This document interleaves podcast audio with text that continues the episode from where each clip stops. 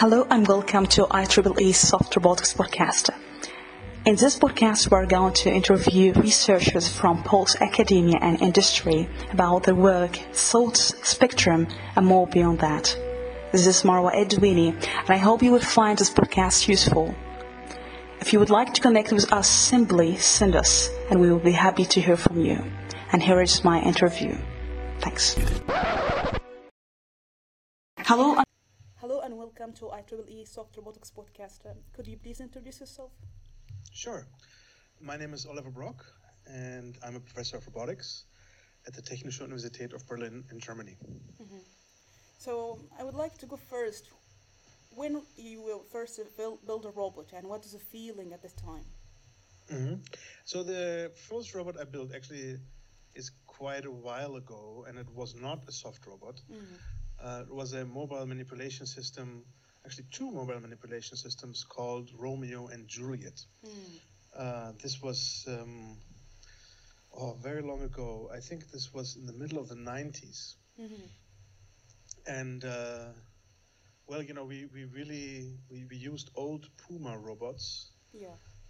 Uh, and we had um, a self-made mobile holonomic mobile base and you know we were soldering uh, sonar boards and things like that. So it was it was it took us several months of basically working day and night. And when it finally worked, uh, we were very very happy, mm. but uh, also very very tired. Mm, great. So how you come to this journey in soft robotics in general perspective, when it's first time, and how you think about it when it appeared to become prominent in, in the field? Um, so so actually that is kind of an extension of this story of the first robot that together with many people in the lab uh, of Stanford University, uh, Professor Oussama Khatib's lab, we mm. built. Um, when I then became an assistant professor at UMass Amherst, we also had a mobile manipulation system that we built there. And once that was ready, mm-hmm. um, we we were thinking, you know, ready in the sense that we had built the mechanics, we had built some level of control so that we could actually move the whole robot. We had some level of perception. Um, we we thought, well, what do we do now, right? Mm. So hmm. the robot somehow had to leave the room, um, and to leave the room, that requires to interact with the world, and that sort of includes grasping. Mm. When looking at existing hands and um, existing grasping algorithms, I found that they don't really work very well in the real world. Mm. And this triggered my thinking about finding a better solution. At some point, then I saw a video, I think, of uh, the the Whitesides lab at yeah. Harvard, mm-hmm. uh, where some soft mechanism was lifting an egg. And I was thinking, well, you know, that might be the answer to many of the problems that mm. we have been encountering.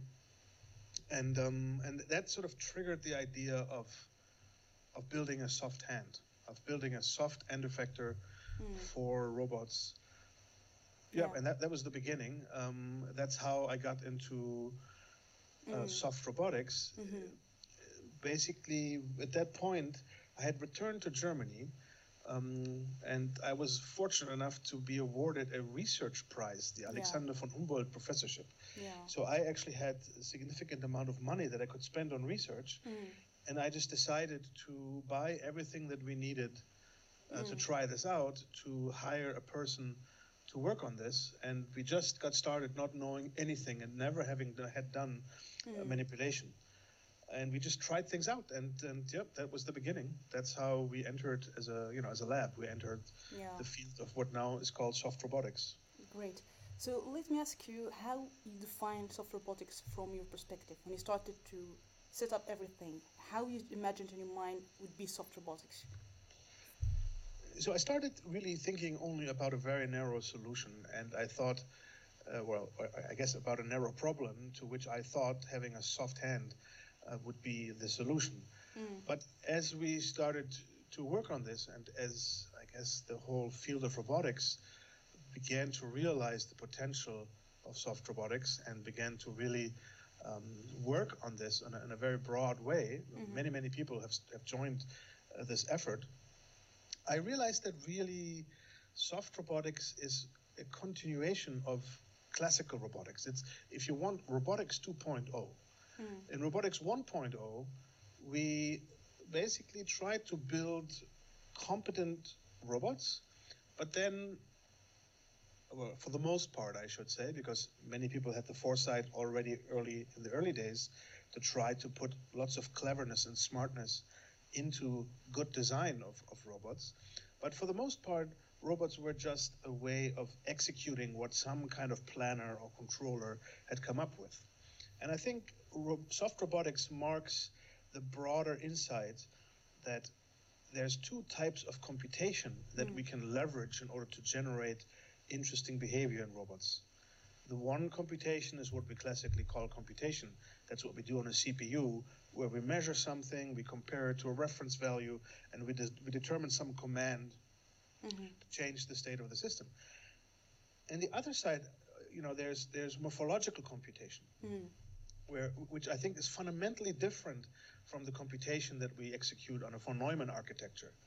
You know, and you- might you might say that there are many paradigms of computation, like quantum computation, clearly is different from from the computation that we use nowadays on computers. And in the same sense, I think that morphological computation is fundamentally different, and fundamentally uh, has fundamentally different abilities than existing classical computation. And so, to me, soft robotics is the realization that we can leverage this new computational power. It's very old, but this additional computational paradigm to build systems that exhibit robust and competent behavior.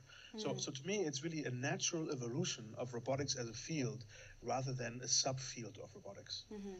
That's interesting point, and- and that's I would like to ask you about what are misconceptions, if because you highlight something about morphological computation. Do you think this is something is really ingrained in, in, in current research of robotics? Yeah, I think that's the, so. So there are many things that that are, if you if you buy the story that really, um, by by soft robotics entering the field, we have pushed open a door to leverage a brand new to- tool. Then there's a bunch of consequences of this. Number number one is that I think most of us are still thinking in the old terms, right? So so to sh- to to break free from the constraints of the things that we've been doing for many many years, I think is a challenge um, we, we, we have very good theoretical foundations of this classical kind of robotics, and that's very appealing. Uh, we, we need to invest time and effort into developing new foundations for this new type of robotics. Uh, and, and so, so maybe, um, yeah, you, you ask about misconceptions, I think. Uh, um, I don't think it's the right time to speak really about misconception because we're just getting started, right? We're just uh, exploring with great enthusiasm and great innovative force this new tool that we've discovered. But um, but I think one of the misconceptions, well, misconception is too strong a word, but if I look at the whole field, I feel like many people are excited about trying new things, about developing new materials, about e- exploring new uh, physical and chemical processes, uh, about exploring the many opportunities that are afforded to us by by having all these, you know, different morphologies, different ways of actuating systems, different materials, and so on. But I think we're forgetting a little bit that if the key is of soft robotics to encode some aspect of the problem into the morphology, then we should not be completely detached from the problem itself, right? I mean, if we want to design a soft robot that solves a particular problem, it needs to be coupled to that problem. I think right now in soft robotics, we're too explorative in the sense of uh, exploring um, methods. How do I build something? How you know can I uh, combine materials? How can I modify compliance within a mechanism, and so on and so forth. But we're, we're, we're not enough studying the connection between our design degrees of freedom and the properties of the problem. So if, if you take this to political level, right? Uh, A couple of years ago, this conference started, uh, RoboSoft, or Yeah. International Conference on Soft Robotics, which, which I think is fantastic, right? I mean, I think it's fantastic that this field gets gets a community and an outlet. Yeah. But there also is a risk that we separate ourselves from the traditional robotics community and, and become sort of an isolated uh, disconnected component when really soft robotics is about the connection, is about really connecting to the problem, connecting to all the other components of a system, and negotiating, for example, between a soft robot and a planner. How is the responsibility distributed between those two things? How do we best leverage morphological computation and traditional computation. And we cannot do that if we are disconnected from the rest of robotics. So, so maybe that is not a misconception, but there's too much excitement because there are so many exciting things mm-hmm. that maybe we get too distracted by the new and shiny things rather than doing the traditional hard robotics work. Yeah, that's a very interesting point. I would like to ask here, what do you think that could be possible solutions? Because I think this is a very serious point about detaching from robotic itself. So you have one perspective I, I don't know what, what you think about it. Do you think it's what could be implication behind having something very nations of robotics and isolating ourselves from others' development? Yeah, I mean, I think that, that if this happens, and I don't think it has happened yet, yeah. um, but if it does happen, that the soft robotics community and let's call let's call it the traditional robotics community actually diverge, then I think it creates the opportunity for people to bridge these so so then you know you, you can actually do interesting things by being one of the few that connects soft robotics and traditional robotics. Mm. But but my feeling is that that this is not going to happen. That everybody realizes that we really we're, we're trying to solve the same problems, mm-hmm. and that each of us has something useful to contribute to that solution. But uh, but that doesn't mean that we should just ignore this and not be cognizant of it, right? I think we should be aware that we need to collaborate with people um, on, on, on building really systems that behave mm. with respect to an application, rather than just yeah. demonstrating, uh, you know, some really really cool trick um, that has potential, but that potential isn't really played out. Ah, that's uh, that's also interesting. So I would like to in this regard because there's two categories now we may be focusing on designing a um, smart material like uh, AEB technology electroactive polymers or in other regard we have to work in passive material and coming up with the tricks that you mentioned. I don't know how you read this situation that we have two different uh, categories. We have shortage of course in smart material designing but i don't know how you read the, these directions happening in soft robotics i'd like to contrast this with the the opposing view where you start with a problem and this is how i got into it right i, I actually don't really consider myself a soft roboticist mm-hmm. i consider myself a roboticist and it's clear that soft has a role in robotics and that soft is a is a powerful tool just like deep learning mm-hmm. is a powerful tool that has been given to us by smart people uh, and and that that we now should leverage so so i really wanted to solve a problem and by solving that problem, I discovered that using this tool of compliance is actually really, really helpful. Mm-hmm. And it triggered many other things. It triggered us developing new planning algorithms that leverage the, the power of, of compliance in end effectors. It triggered us to develop new sensors. It triggered us to develop new, new perception algorithms. And so, so to me, when you want to solve a problem, you, and, and you, you, in, you import concepts of soft robotics into your solution, you notice how it triggers changes in all these other components. And therefore, you sort of integrate what softness does into all the other components. And, and that, if, so, so I think if we're problem driven, then we don't really run the risk of, um, of being fragmented. Mm-hmm. So I would like to ask in the intelligence part of soft robotics, how mm-hmm. do you see soft robotics so far intelligent? Because you had the argument about perception in general. In some talks, you had argument about how we see perception in robotics. So mm-hmm. um, I don't know how you see intelligence in soft robotics. Intelligence is obviously a very difficult subject, right? Uh, if you there, there's many many disciplines yeah. that that use the word intelligence. Um, we're not the only ones. Robotics, AI, psychology, neuroscience, uh, educational science, philosophy, right? So, so many different disciplines have a perspective on intelligence. And within these disciplines, there's no shared agreement on what intelligence really is. And, you know, also among these disciplines, there's no shared agreement. So, so we really have to attest that we don't know what intelligence is. So this is a difficult question to answer. Uh, on the other hand, you could argue, well, you know, we all would agree that humans are intelligent. So there's an existence proof that the type of behavior that we label intelligent exists, and there are systems that can produce it. So, so this is actually what I think is, is motivating my research. I would like to understand what is this phenomenon that we observe in humans and mm-hmm. also in many other species that they can generate behavior of a robustness, versatility, and complexity that seems to be puzzling to us, in particular when you compare it to the complexity of the behavior that our machines produce. So, so that is kind of what, what, what motivates me. Now, why do I think robotics or soft robotics has something to say about that? Well, I think that this intelligence that we observe in nature has clearly evolved um, in the context of an environment and a body interacting with that environment.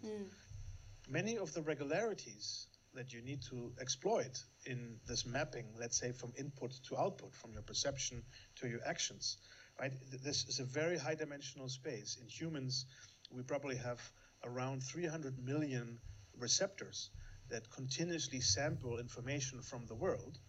And we have, depending on how you count, 600 to 800 muscles with which we can affect the world. So we have a 300 million dimensional input vector mm-hmm. and let's say a 600 dimensional output vector. That is a very, very complex function. It's a very high dimensional space. And this can only work if there's some structure in this mapping. Yeah. This structure depends on the body. And, and so I think that we need to use the body and understand the body and understand how the body relates to, um, to the other things of computation, of, of machine learning, and so on, in order to be able to understand how behavior is generated. That's a, another point about the behavior generated. How we can predict the behavior, since uh, soft robotics sometimes we don't have reproducible data um, at different experiment.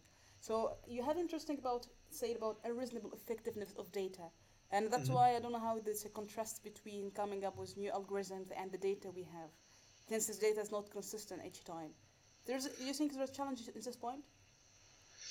Absolutely. I mean, uh, yes. So, so the, you you you're quoting this paper. I forgot exactly by whom it was about the unreasonable effectiveness of data, uh, which is itself a reference to another paper by a Nobel Prize laureate uh, and physicist.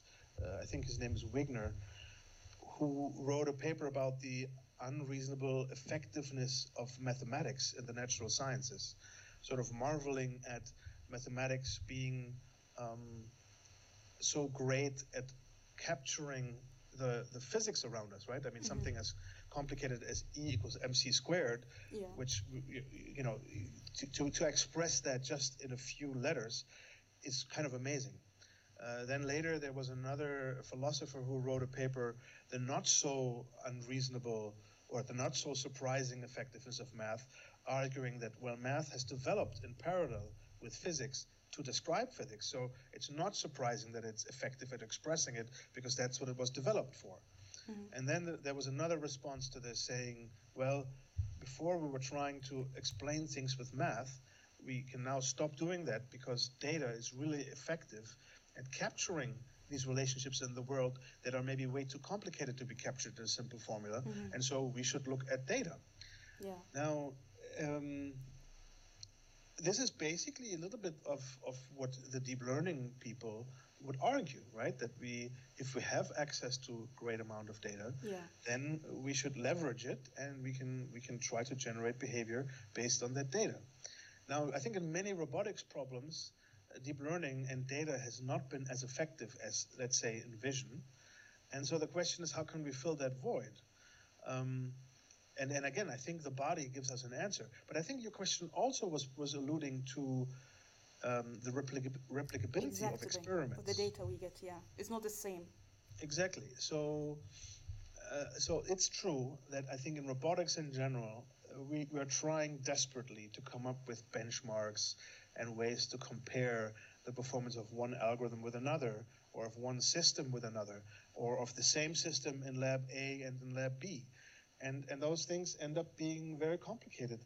And I've spent some time thinking about how we can solve that. And finally, finally I, I, I sort of gave up You know, um, be, because you know m- maybe smarter people need to think about it, but I I found it too difficult to to really think of a test that that is is is good, right? Yeah. But there is still hope, I think, because the whole scientific method and and the um, the traditions that we've developed, for example, um, making experiments rep- re- replicatable, uh, that that is, I think, a really really great goal. We have the replicability crisis in science in general, where people are saying that you know uh, less than 50% of the things that are being published are actually you know replicatable. And that is a, a little bit tragedy and, and, and a problem because we don't know what to trust. And in robotics, we have that problem even more, right? We, we, we basically have this proof by video. Um, somebody writes a paper, and then the proof that it worked is a, is a video, but we really have no way of assessing how robust that system is. People don't tell you when does it break down, what are the limits, uh, what are the you know the weaknesses. And so I think that as a young field, and I think robotics still is a young field, we are rightfully struggling with this. And the fact that we're paying attention to it and that we're trying to be good scientists, I think is, is, is the only thing that we can do at this point. As we understand better um, what is unique about robotics and how it is different from, say, physics, I think we will develop methods of, of coming up with experimental protocols that allow us to replicate the work that we do. And sharing code and sharing data, uh, which is an increasing trend in our field, I think are very good steps into that direction. And that's uh, also, I think, very important for our uh, just field and, and researchers, because I think that's something I don't know who has authority to make it forward in the direction that open to, to be open to each others and sharing the data. But um, I don't know if there is actual uh, regulation or something in the field that can, because we have like obligation to share the actual data set that we have. But do you think that something is happening or just still challenging from your perspective?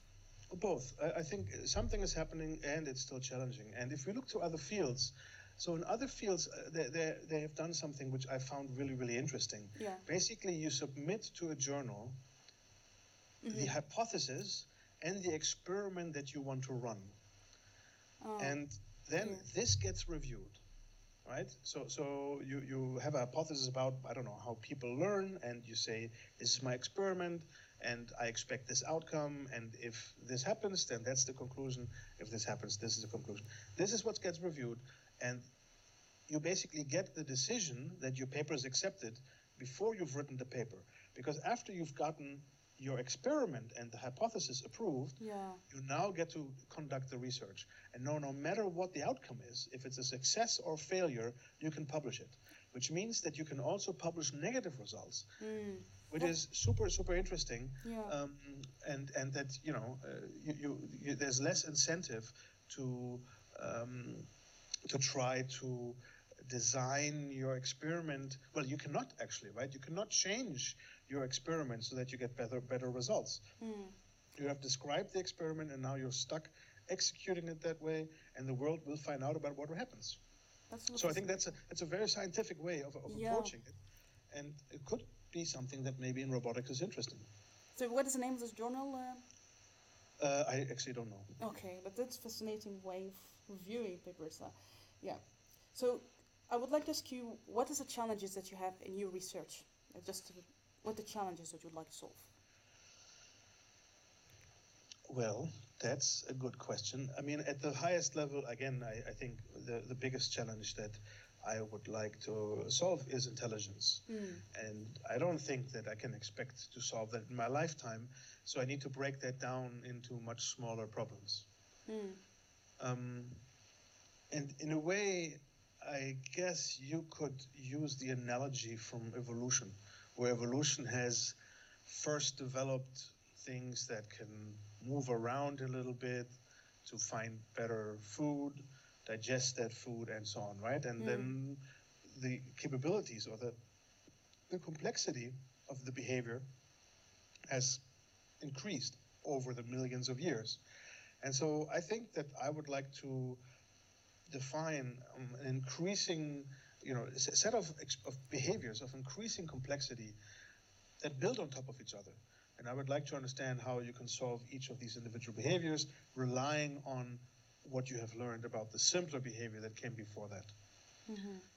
So that's kind of high level. Um, but, but I think there are many concrete low level things. Uh, I, I, think that robot perception, uh, perception for action, if you want, is still an unsolved problem. I think that manipulation, in particular in-hand manipulation and arbitrary manipulation uh, that is sort of continuously integrated into real-world tasks, is something that is still unsolved. Um, many aspects of learning are still unsolved. Uh, you know, in particular, how do you actually incorporate the knowledge that you have into your learning system so that you can be more data efficient and you can generalize better and you achieve better robustness. Mm-hmm. So, so you know, at every level of these components, there are still technical questions that are in, of interest. And if you want to build an integrated system, you, I think you need to innovate in all of these. Mm-hmm. So let me ask about: Do you think that singularity is something real or just exaggerated uh, by the field? Is it robotics or something? Do you think this is something? You mean singularity? The, the singularity. Yeah. So, so the idea that as computers grow increasingly more powerful, yeah. They they reach the computational ability in terms of let's say floating point operations of the human brain, mm. and as they greatly exceed that capability, that they also exceed the behavioral ability of the of the of the humans. Is that yeah, that's what you mean by yes. singularity? Yes. Well, I have to say that I don't believe in it.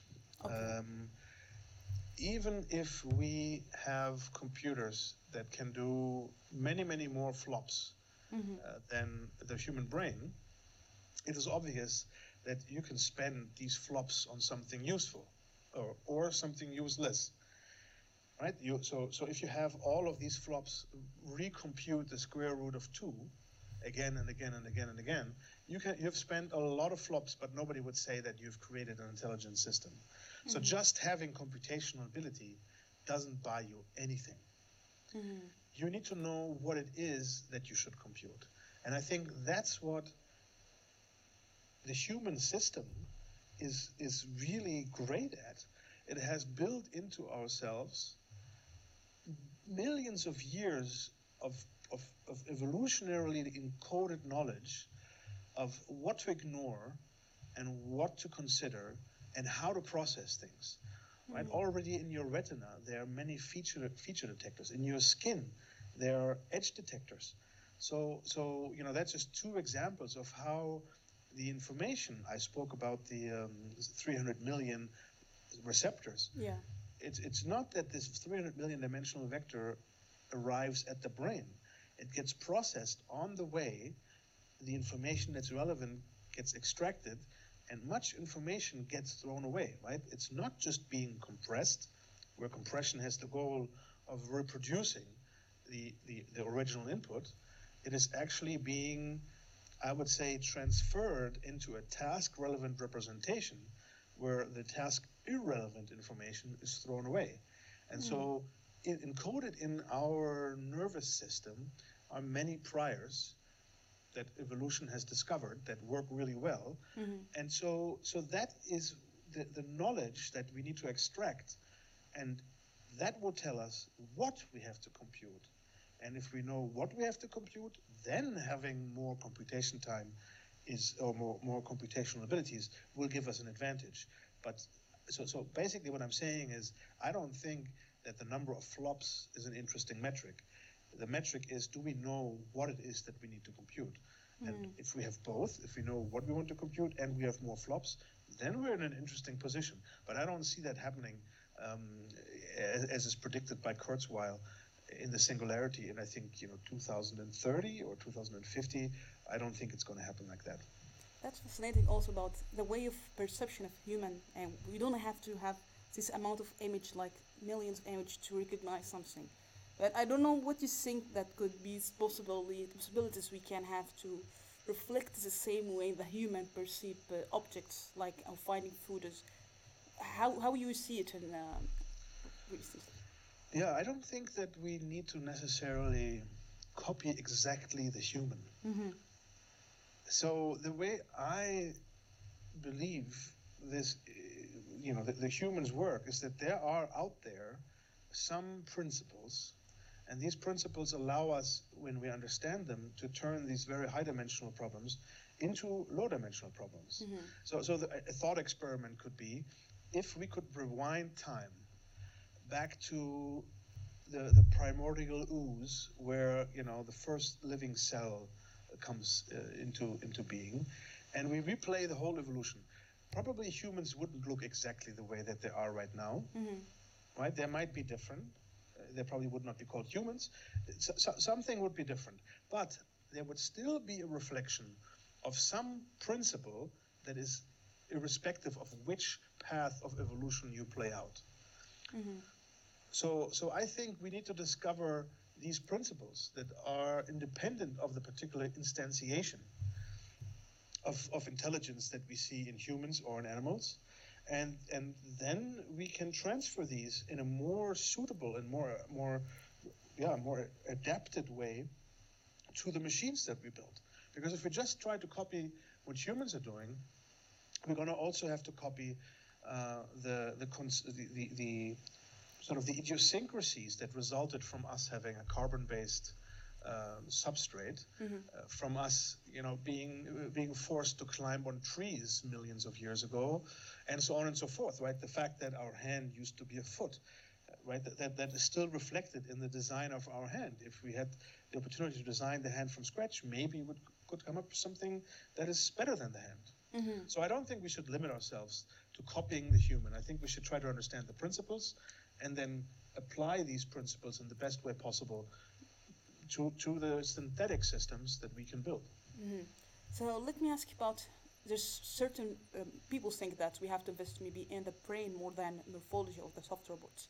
Some researchers have developed microfluid like soft brain to the soft robotics. Just a simple one, but because they think that maybe Moore's law is not uh, surviving anymore, we have to invest something like microfluid for as a brain for soft robotics. Do you think this is direction is really worthwhile in, in the moment? We have to invest time in coming up with soft microcontroller instead of transistor using in soft robotics as a project. I, I think right now we're so early in the game that trying to explore what is possible makes perfect sense. Mm. And you know there, there there will be there will be situations where your application really requires you to be completely soft. hmm And then you are happy that you don't have to put some integrated circuit board into your robot. And there are other applications where you have a big metal box and you attach something soft to it.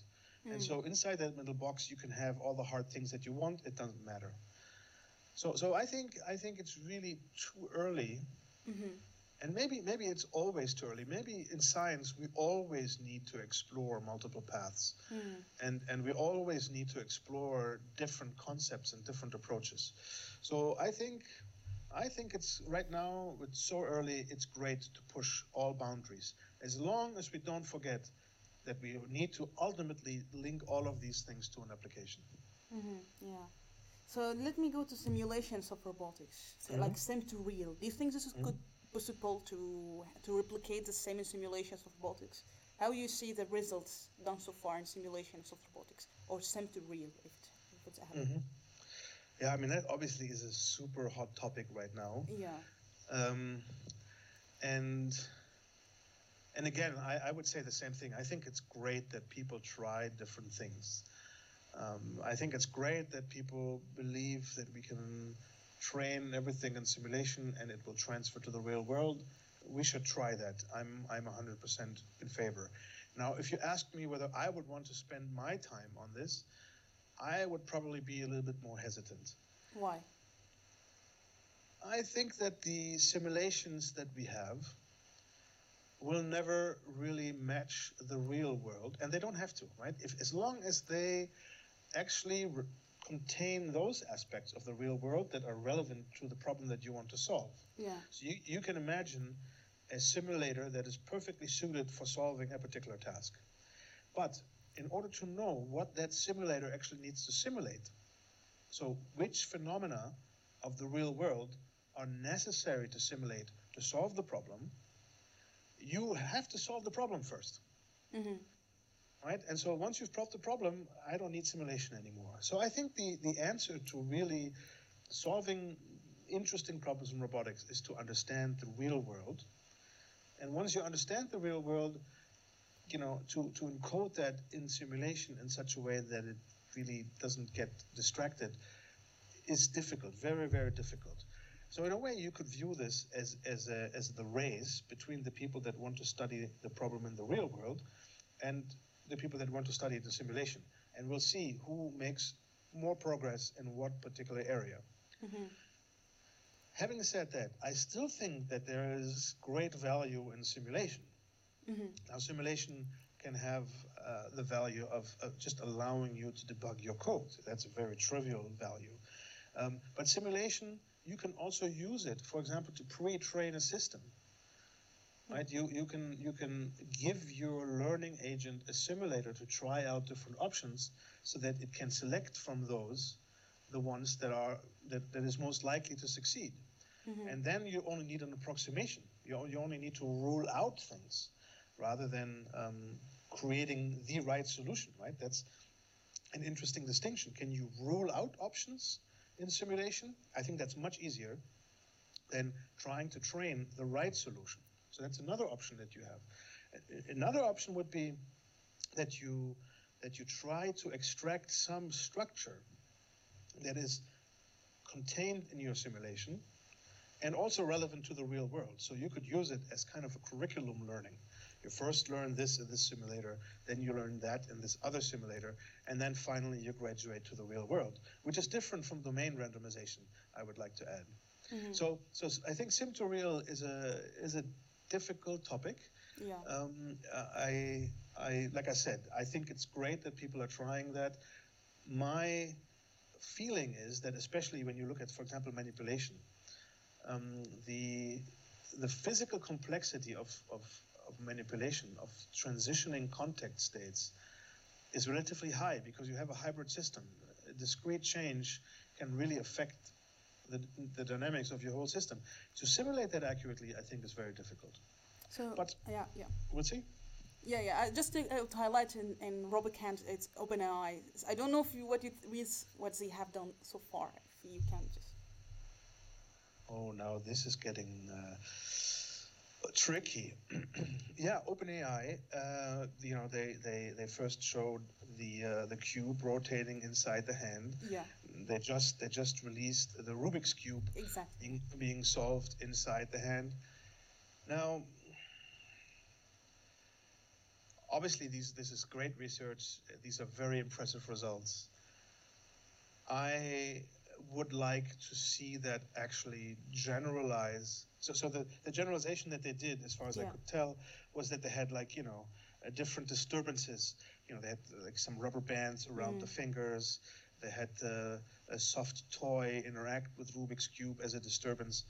But but that is sort of showing the robustness to disturbance, which I believe to a large, large extent is a consequence of the physical system in any case, Exactly. no matter whether you train it by uh, Yeah. by deep learning or not. What I would like to see is all these thousands, if not millions, of GPU hours leading to something that actually transfers between tasks. Um, and so, so I kind of, I'm cautiously skeptical Mm. of of the actual relevance um, to robotics of these demonstrations. Mm. Th- This this could be a long discussion, right? Where Yeah. where we really look at the details of the paper, look at uh, the the information that's available Mm. in the papers and in the videos, and and I, you know, a question that I have is is you know we, we talked about science and Mm. and for example having replicatable experiments. Mm-hmm. Yes. I, I wonder is this actually replicatable by anybody in the world right now? Uh huh. and and and so you know is this what, what can we do what can we learn from this how can the field extract something from it that we can build on it seems to me that that really depends on having many, many engineers maintain the, the shadow hand, having access to incredible amounts of computation. Yeah. And so to me, it's difficult to judge to what degree this is a super, super sophisticated, really impressive demo Mm-hmm. or actually real fundamental progress in manipulation. I don't Uh-huh. know. Great. Okay. So maybe we can go now. If you could tell us more about your up, upcoming work in soft robotics, something you're excited to just share with us, upcoming projects you would like to Mhm. share. Um, so, I mean, at the technical level, uh, we, we, we have been building uh, the third version of our hand, Mhm. the RBO Hand 3, which combines obviously softness, right? It's still a silicon based, pneumatically driven uh, hand Mhm. to, to, to be able to leverage compliance, but it also includes 16 actuated degrees of freedom. Mhm. And these degrees of freedom serve obviously to achieve motion uh, in the hand, but but ultimately we, we, we wanted to have many more degrees of freedom. Our previous hand had uh, seven degrees of freedom.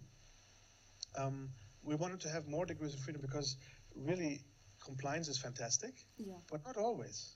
Sometimes compliance is bad, and sometimes compliance is good in one direction but bad in the other.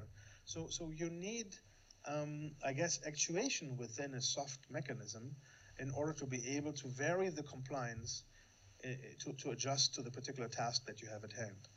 And so this hand combines three things. It combines the idea of softness, it combines the idea of still having a high number of degrees of freedom to be able to adapt that softness. And the third aspect is that actually we discovered that, um, the, that humans use a number of well actually there's one particular strategy that they use excessively in our very simple tabletop experiments uh, over 80% of the time. And so we, we sort of optimized the hand to be able to play back these human-like strategies uh, so that we could leverage i guess the, uh, the evolution of, of, of human of the human hand uh, as a grasping uh, end effector and so it's, these are the three things that are accumulated combined in this hand softness, many degrees of freedom, and the ability to play back human strategies. Mhm. One thing, um, we also discovered that mm, these hands still need feedback, right? They still need sensing. Mhm. And sensing is something that's notoriously difficult uh, in, in soft robotics because soft things don't uh, are not amenable to the inclusion of existing sensing technology like hardware or potentiometers and things like that. I mean, sorry, encoders, I meant. Um, so, so we need to develop some new sensing technologies, and we've experimented with two things. One was uh, liquid metal strain gauges, Mhm.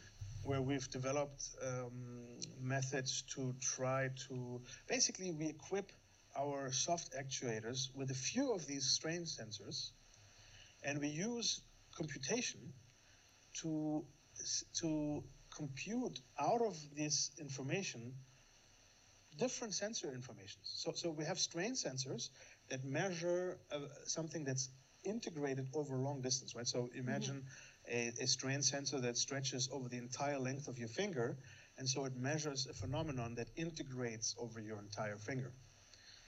Now, we have several of these, and from these several different integrated sensors, we can actually simulate virtual sensors. For example, a strain gauge at the, at the base of the finger, or we can compute where contact occurs on the finger, um, or we can compute the force, the contact force. So, so we have basically one generic sensor that senses something very non-specific, these strain gauges, and from that non-specific information, using computation, we can back out specific information as if we had a particular type of sensor. Mm-hmm. So we have a non-specific sensor from which, using computation, we can back out information as if there were specific sensors. Mhm. So that's that's pretty interesting, I think. Yeah. Uh, and then another development that we have is that we developed um, something that is that we that, well, that that is basically sensing on based on acoustics. Uh-huh. So we put a microphone into the finger, And most recently, we've also put a little loudspeaker into the finger. And so the finger is basically making actively sounds that get modulated by the shape and the strains in the finger. And so again, we can play a sound inside the finger, record the sound inside the finger, and from that infer things like, uh, you know, where is something touching the finger? Um, what material are you are you touching? If you're actively, uh, you know, tapping on material, you can actually determine what material it is that you're tapping. And so again, we have um, turned the entire finger into a sensor without placing a single physical sensor in, inside the soft material, right? So we just used the hollow chamber on the inside to place a microphone and a, and a speaker, and we've turned the whole finger or the whole soft actuator into a resonating body which senses its own state, encodes that in sound, and again, using computation, we can decode that modified sound to infer something about the state of the actuator. Oh, that's fascinating. So I don't know what, what you. This is really fascinating way just to, exclude physical sensors. But what could be the application behind this developed? But they're using is this concept. What could be possibly applications? Well, so so we are implanting these sensors into our hands, Uh-huh. and so now we can measure um, where contact occurs between the hand, whether that contact is slipping, um, what material you're contacting, um, you know, and and this this serves as a basis for a closed loop feedback control during manipulation. And I think this will be particularly important for in-hand manipulation, where you want to devise strategies that adjust to uh, unexpected changes in the, in the in the motion of the object that you're manipulating, that you somehow need to sense so that you can react. So basically, these will be the sensor suite that we put into our hands, uh, so that we can perform complex and dexterous manipulation. Is there any limitation? You have already limitations. uh, Well, I, I guess the limitations at this point, I would say, are the things that we have not tried yet. So, for example, if you want to actuate a finger, you need to blow, you know, on our fingers, they're pneumatically actuated, so you blow air into it. That makes a lot of noise inside the finger. So, we have not tried yet whether during that inflation state, you can actually use the sensor in the same way.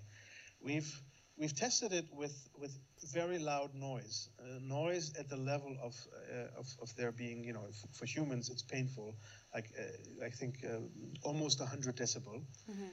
Um, and that does not affect the sensing. So, so the- basically, the computation can learn to um, to remove the outside disturbing noise and just to focus on the sound that is being modified. So there is hope that we should also be able to extract out the inflation sound, but we haven't done that yet. I mean, th- these are Yeah. things that are basically happening right now.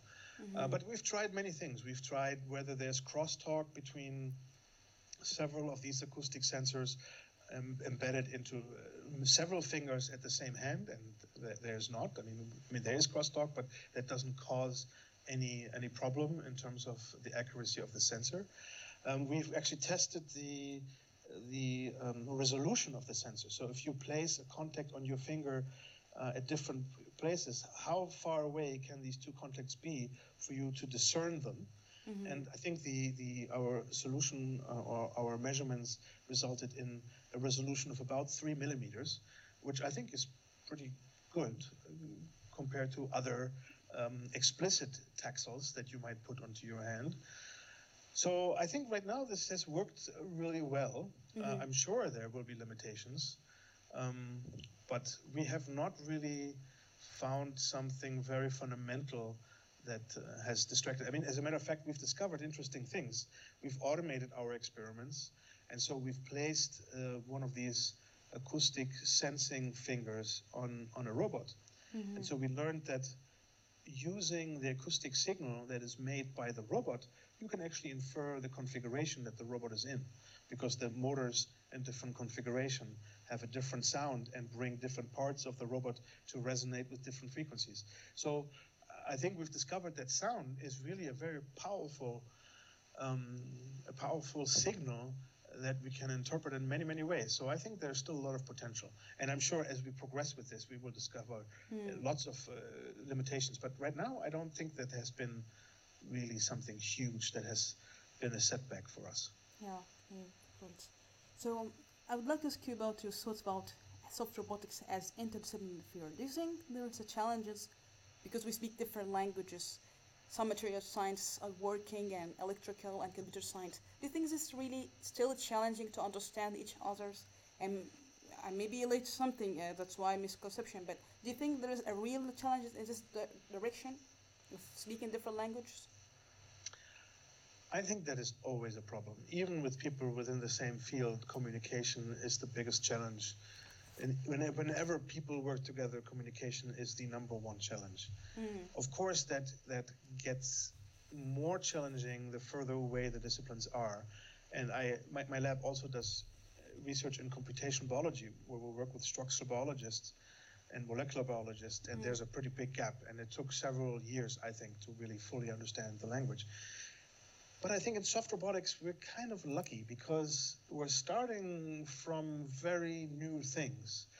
Uh, The robotics, we're doing new things. The, the, I don't know, chemical and polymer scientists, they are doing things that they probably wouldn't have done otherwise if it were not for the application in soft robotics. And so I think that we're coming together at a very early age, very early stage of the development of this field, where where these communication gaps are small, and where the enthusiasm, so the motivation to overcome them, is very very high. So I'm I'm not worried about this in the context of soft soft robotics. I think this, you know, and, and if you look at the papers being published, I think it's beautiful how people work together and, and new ideas come together. Right now, I don't think that that's really one of the pressing problems for mm-hmm. soft robotics. Yeah. So let me ask you whether you see any promising project have been designed so far by other groups in soft robotics. Something fascinate you or resonate with you. Oh, I mean, there are so many. People are doing so much fantastic work. It's, uh, I mean, I, I, there's, there's really nothing specific that comes to mind, but I think it's very inspiring. I was at the, the second um, Robosoft in, in Seoul, in Korea, Yeah. uh, this year, and I think it was really amazing the creativity and and the spirit, the excitement. It really feels like a startup company, right? It, it so so I, I, I don't think I can pinpoint uh, something specific, but I think the field as a whole is producing an amazing amount of really really interesting work. Mm-hmm. Great. So let me ask you, what do you think the biggest challenges that could face of robotics in general in, in the long run? What do you think that's really the the hmm. challenge, big challenges you think? Mm-hmm. This is a very young field, mm-hmm. and we're still trying to figure out exactly what robotics is. Right now, it is a melting pot of physics. You know, we have dynamics, we have kinematics. It's of control theory, of you know, we use method, we use methods from machine learning. So, so it's really a melting pot of all kinds of mechanical engineering, double E, all of these things you need to know a little bit about to be a roboticist. Mm-hmm. And I think the field is just at the verge of really discovering sort of the scientific basis of, of itself. If I now go to my shelf and take a introduction to robotics book and flip through it, I will find a, cap, a chapter on kinematics. I will find a chapter on dynamics. I will find a chapter on control, mm-hmm. and so on. Right? But th- th- these are all things that really are necessary for robotics, but that are kind of independent of robotics also. Mm-hmm. And so I think we're we're about to develop content that actually is robotics content, something that no other discipline has. And and that I think is the biggest challenge to to take a moment to stop and to think about what is it that really constitutes the field of robotics. It's so exciting uh, to, to, to take the latest deep learning approach and to incorporate it into your robot. It's so exciting to take the latest results from image classification and to build a robotic system using that. It's so exciting to look at what Boston Dynamics is doing Yeah. and you know possibly buying one of their robots and and clearly boosting the capabilities of your system just by importing these uh, achievements um, from different people. And this is a lot of what's happening in, in our field, but I think we're, we're at the verge of actually becoming a serious science, the science of behavior. And as we become the science of behavior, I think we, yeah, we, we will discover uh, sort of the, uh, the, the canonical knowledge that you have to teach people to become roboticists. And that to me is, I guess, a really challenging problem. So let me ask you how we can ensure that the soft robotics is beneficial to human as a whole. Is there something like ethical or regulation of to come with and first, most important, how we can make sure it's really beneficial to human in general. I think this is a very good question, and it applies to nearly all research. Mm-hmm. Most things can be used for good and for bad. Some things are clearly just usable for bad, and I think we should try to steer away from those. But even the things that you can use to do a lot of good can be used for bad things. I think the only thing that we only hope that we have is to really be responsible and to be open-minded uh, to to this responsibility to incorporate this into our daily lives into the way that we conduct research in the way that we teach students in the way that we write research projects research proposals that we conduct research projects we need to make ethics and and and and a, and a very extensive discussion of how the things we develop can affect the future part of our endeavor.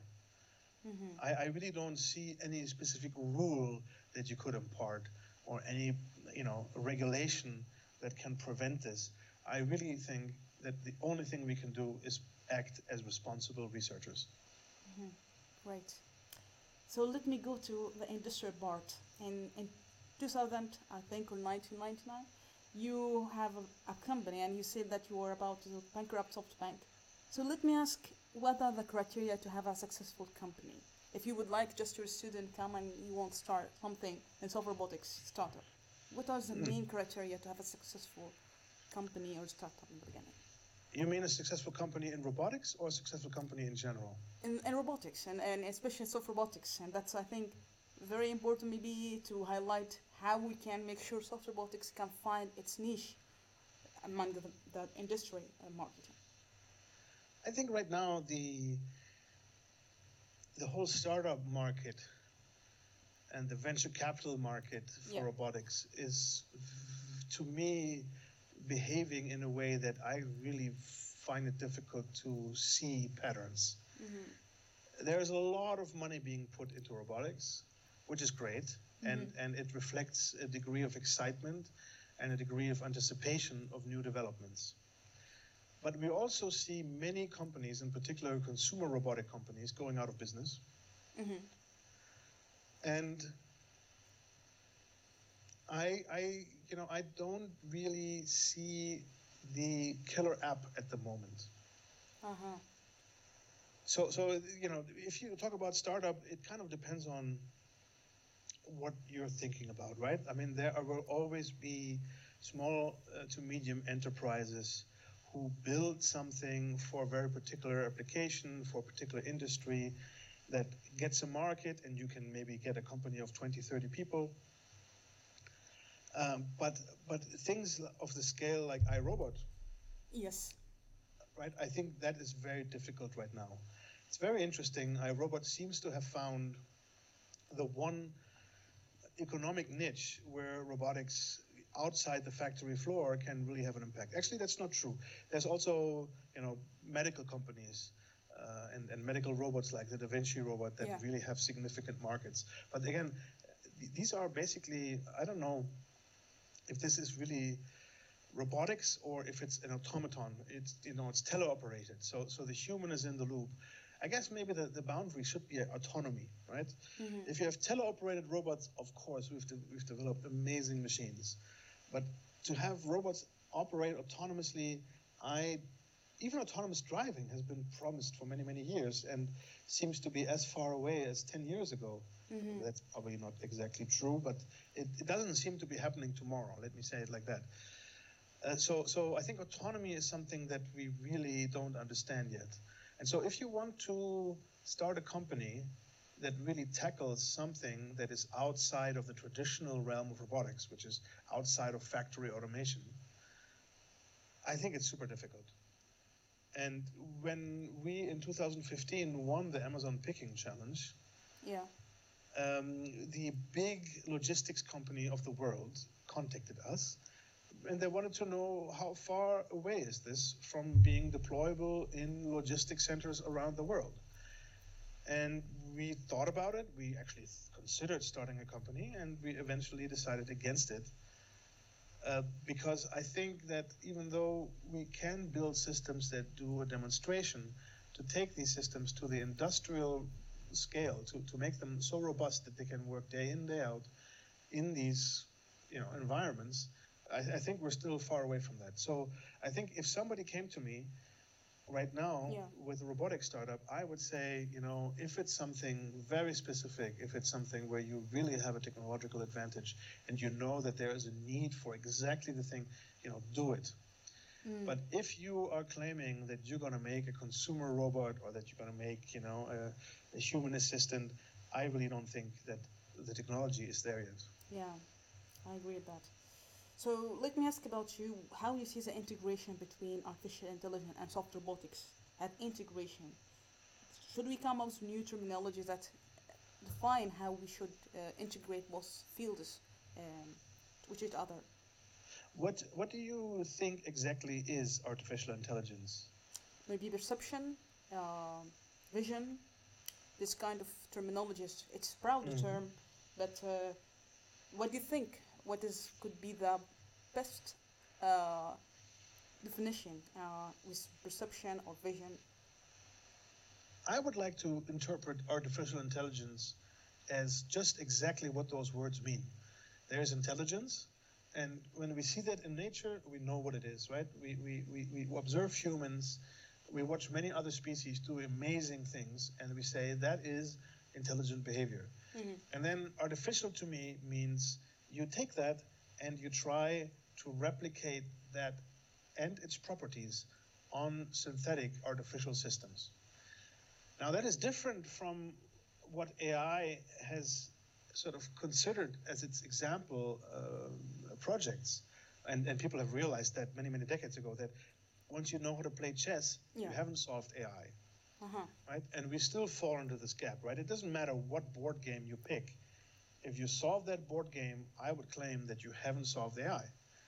So, so to me, AI right now comes, you know, people are using it in a very intuitive sense, Yeah. and and sometimes it refers really to machine learning, sometimes it refers to deep learning, sometimes it refers to specific, you know, systems. Like what was the uh, the Jeopardy game? Um, Yeah. What was the name of the robot? Uh, anyway, so so it's Anthropic. these. It's not a robot, right? It was Oh, a okay. computer program. Yeah. Um, but so, so to me, I would like to interpret AI really as what these two words mean. The, the, the artificial replication of the natural and biological phenomenon of intelligence. And then when you, when you put it that way, uh, it, it, it is, I guess, easy to answer, right? Soft robotics, in my view, is necessary for us in order to be able to build AI because it offers this additional computational paradigm, this morphological computation, that we can bring to bear on solving very complex computational problems. In biology, it was necessary to have a body, Hmm. Yeah. right? The body, the body is a precondition for biological systems of having intelligence. Yeah. So I'm not sure if a synthetic system also needs a body to be intelligent. Hmm, As a matter of fact, I can imagine that you can build intelligent systems that don't have a body.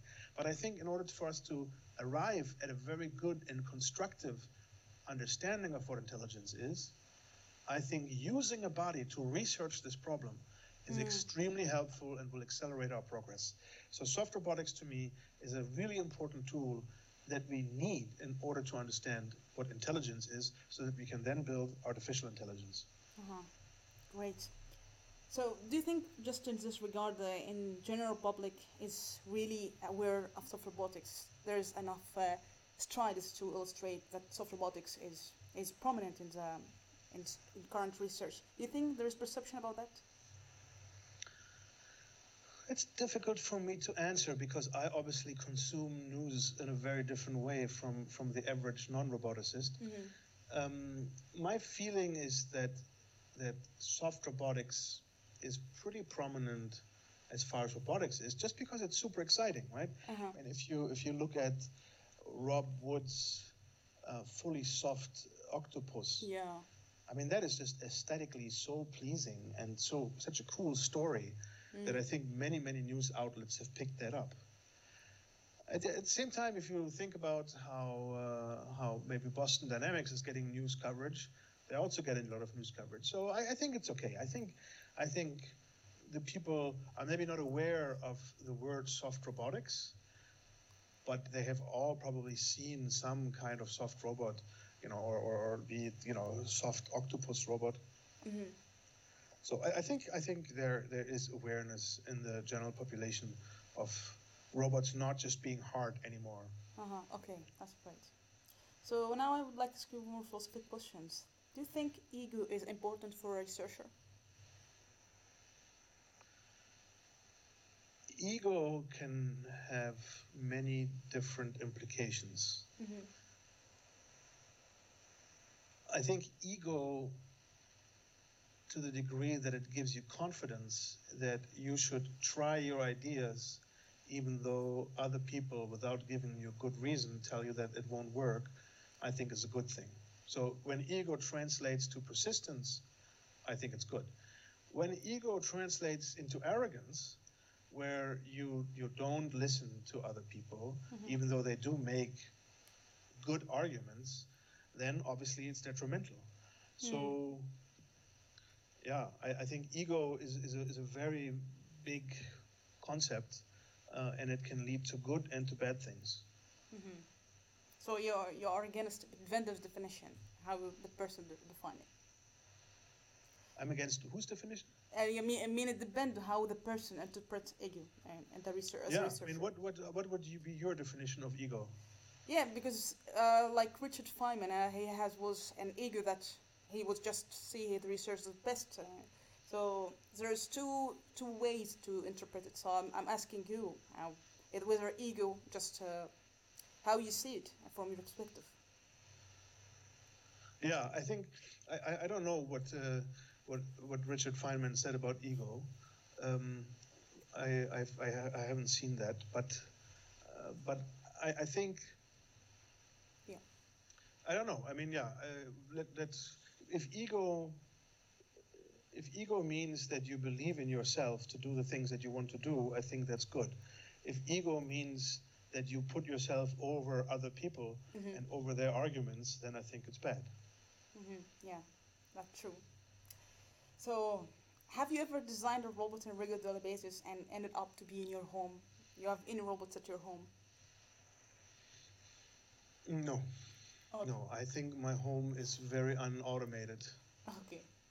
So, um, as a PhD supervisor, what are the main qualities you're looking for the student? Is it about the skills or the trait? How you, you see the student join your lab? As a as a person, you know, Yes. I, I I- who has to work with that person.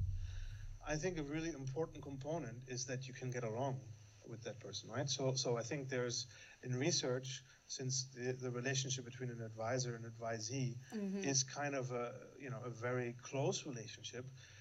I think it's important that you get along. Mm. Right? That doesn't mean that you have to be uh, of the same opinion on everything, but it means that you have some respect towards each other, and that that you, you're, you're capable of exchanging arguments, um, sort of on an on an on an, on an even even level. Mm.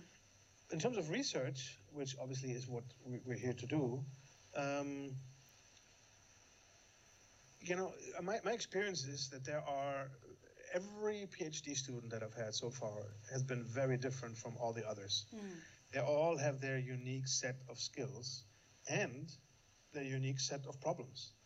Because everybody, you know, no, nobody is born a perfect researcher, you know, and, and everybody has to learn it. Um, and so, so it's very difficult to, for me to anticipate all the possible combinations of these personal traits that lead to being a good researcher. But, but I think maybe if there are some things that uh, that are in common to many of the people that I've seen great do great work, I think it's uh, maybe curiosity. Uh-huh. Right? They, they really have to be driven by the desire to understand the world around them. I think they have to have passion because, as we all know in research, there are frustrating moments. And in order to pull through those, you need a big battery, and passion is, I think, the biggest battery that, that one can have. And I think they need some some degree of resolve, of the ability to set themselves goals and to see them through, mm. and and to um, not get distracted by little adversities and and not be deterred by small problems, but to really have the focus and the drive to move towards the goals. Great. So, um, as a respected researcher, you're, if there's an advice was given to you uh, as a researcher was uh, really uh, life changing for you, which two things, and you would like to share with other people here listening to us. So, so you're saying what advice was given to me? Yeah, that could be really interesting to be sh- to be shared with other uh, our listeners. I think um, okay. I mean, obviously, I, I so so I think there are two things, and one is very very general, and the other one is very specific. And I don't think that neither of them are very deep, but but uh, maybe that speaks to who I am as a person, uh, why they impacted me. Um, but one was the realization that I should not wait for other people to invite me to do something. I should move things forward the way I think they should be moved forward. Uh-huh. So, so I don't know if that is a piece of advice or just an experience that I had uh, as, as, as, a, as a PhD student. That you know, I was to some degree waiting for somebody from the outside to tell me your research is now good enough to be published as a paper. Mm-hmm. And I, I realized, you know, I shouldn't do that. I'm the one who knows that research best. It should be me who makes that determination. And that I think was a was an important lesson. And I don't think that I was ever explicitly told this, but I think it's kind of a, an environment and a sense of encouragement that my own advisor, Oussama Khatib, uh, placed in the environment around me that, that made me that come to that realization. So that uh, that I think is very important. And another thing that I thought was was uh, in the beginning I thought was actually kind of annoying um, that I realize now is really really important. That is the way that you present your ideas. Uh-huh. You know, the first way, the first time I wrote a paper, I just wanted to write down everything that I thought was important about this problem. And my advisor said, well, you know, you got to make this picture more nicer. You got to present this more clearly. And, and that was annoying because it's like, look, you're making me take something out that I think is key. But, but I realized that, that really what matters is not just what's written there, it's also what the person that is reading the paper is able to extract from it. Mm-hmm.